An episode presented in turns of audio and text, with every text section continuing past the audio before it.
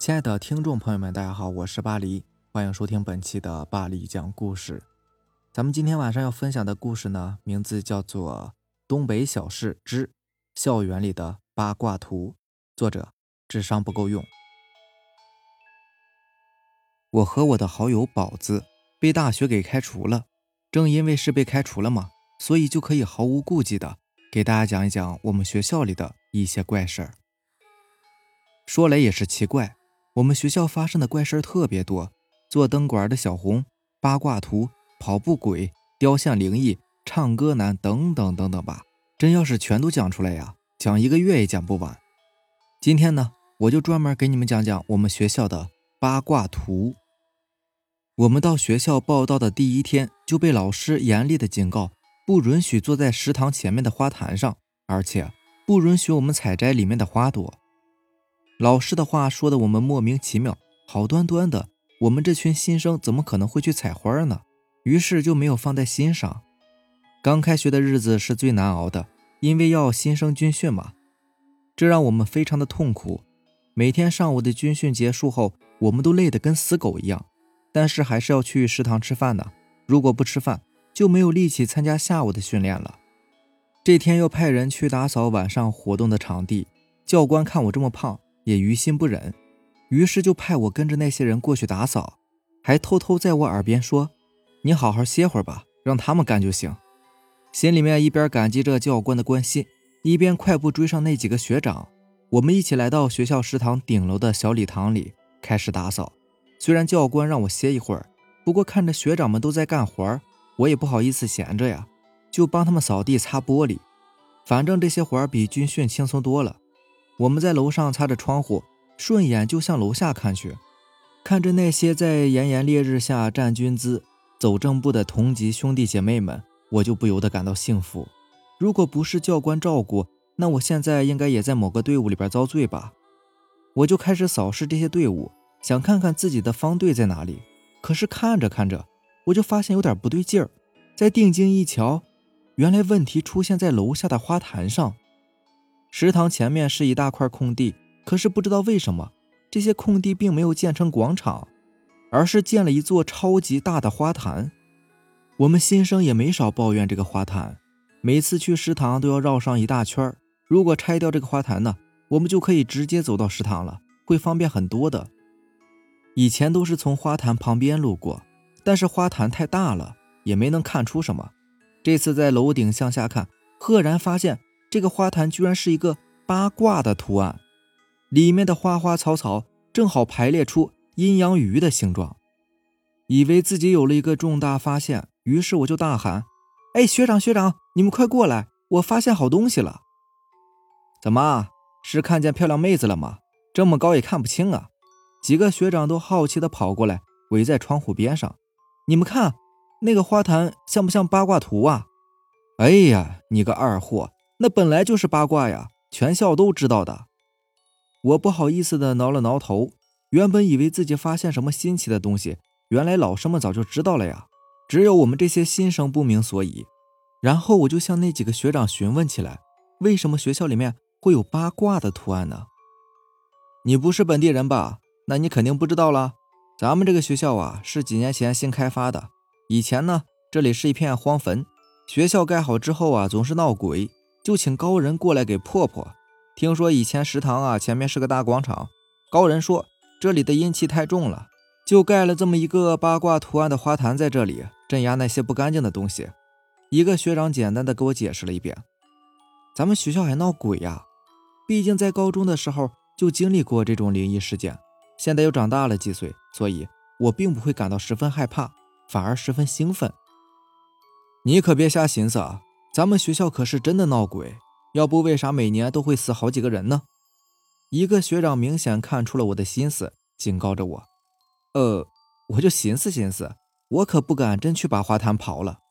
不用说刨，是一块砖都不能碰，连坐也不能坐。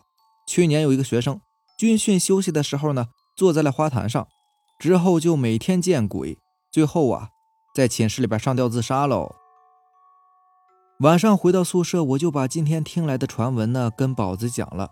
宝子听完之后也是非常兴奋，对于我的劝告啊，不但不听，反倒是觉得那只是学长在骗我们。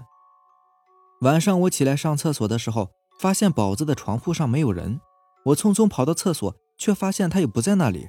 于是我赶紧喊醒了寝室里的其他同学，大家发现宝子失踪，便一起去找。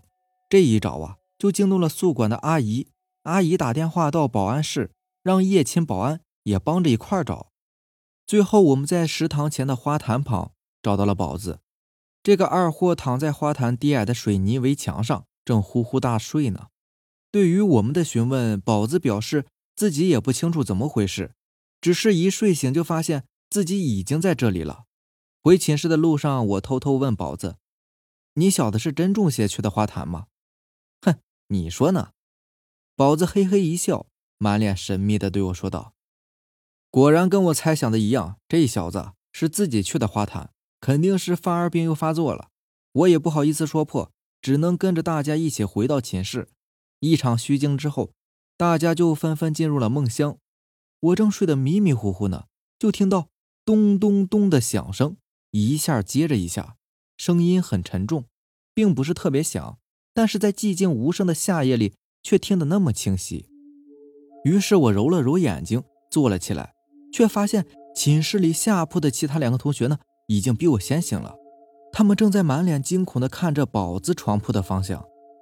我顺着他俩的目光看过去，只见宝子抓着床铺的铁栏杆，用脑袋一下又一下地撞在旁边的墙上。看着动作缓慢无奇，但是每撞到墙上一下，都会伴随着低沉的一声“咚”。宝子，你干啥呢？我大喝一声。宝子只是回头看着我，诡异的一笑，没有说话，而是又扭过头继续撞墙。这时候我也慌了，这小子肯定是中邪了，因为以前在农村的时候没少见到中邪的人，不能控制自己的言行举止，就跟现在的宝子一样。我赶紧拽下脖子上的护身符，直接从我的床铺扑到了我对面宝子的床铺上，因为我俩是头对头睡的，中间只挂了一层薄薄的蚊帐。我把护身符直接按在了宝子的胸口上，紧接着宝子浑身颤抖，然后口吐白沫，就昏死了过去。而宝子昏死过去之后，我却隐隐约约看到一股黑气从宝子的头顶飘了出来，然后从我们开着纳凉的窗户飘走了。低头看着昏死的宝子，我就不停地掐他人中，其他同学也过来帮忙。不一会儿，老师和校医院执勤的医生都来了。经过医生的检查，说并无大碍，只是受到了惊吓昏倒了，好好休息一下就没事了。第二天一大早，我就给二姨打了电话，说了宝子中邪的事情，还告诉二姨，她给我的护身符有效果。我想问一问二姨应该怎么办才能够救下宝子。二姨问我还能不能找到宝子在花坛上躺着的那个位置，我非常确定的说能找到。然后二姨告诉我说。你今天晚上啊，就去到那里，把我给你的护身符拆开，里面有一张符咒，把符咒烧成灰，然后用纸灰在宝子躺过的地方画一个八卦，就能镇住那个恶鬼啦。挂了电话，我就觉得宝子算是有救了，因为我对二姨是坚信不疑的。当天晚上，新生都去食堂的礼堂呢参加晚会了，还有一些人没有去。都回到寝室里边休息。我躲过了巡逻的保安，来到上次找到宝子的地方。我拆开二姨送我的护身符，里面果然有一张黄纸画的符咒。我就掏出打火机，把黄纸烧掉，拢了拢剩下的纸灰，我就开始在花坛上画了起来。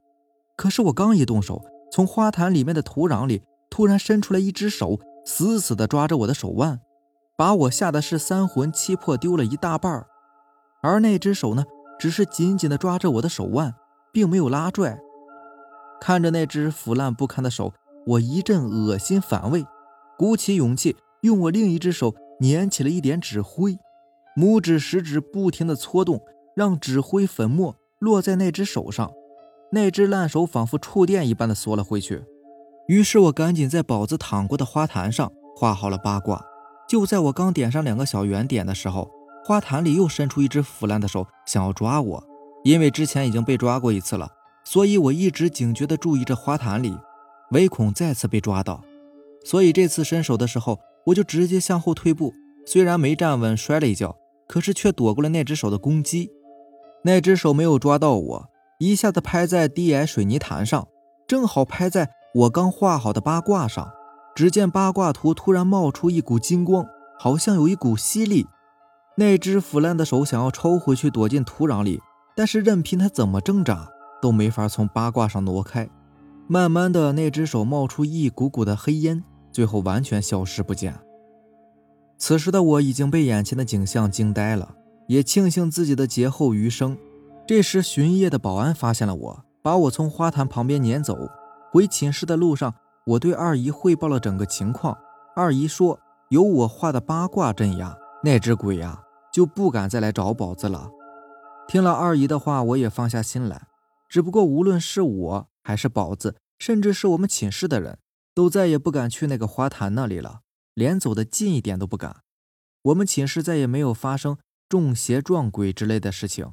不过，其他寝室就没有这么幸运了，因为在几天之后，我们就听说工程系的一个男生，因为在花坛上坐着休息，当天晚上就以头撞墙自杀身亡了。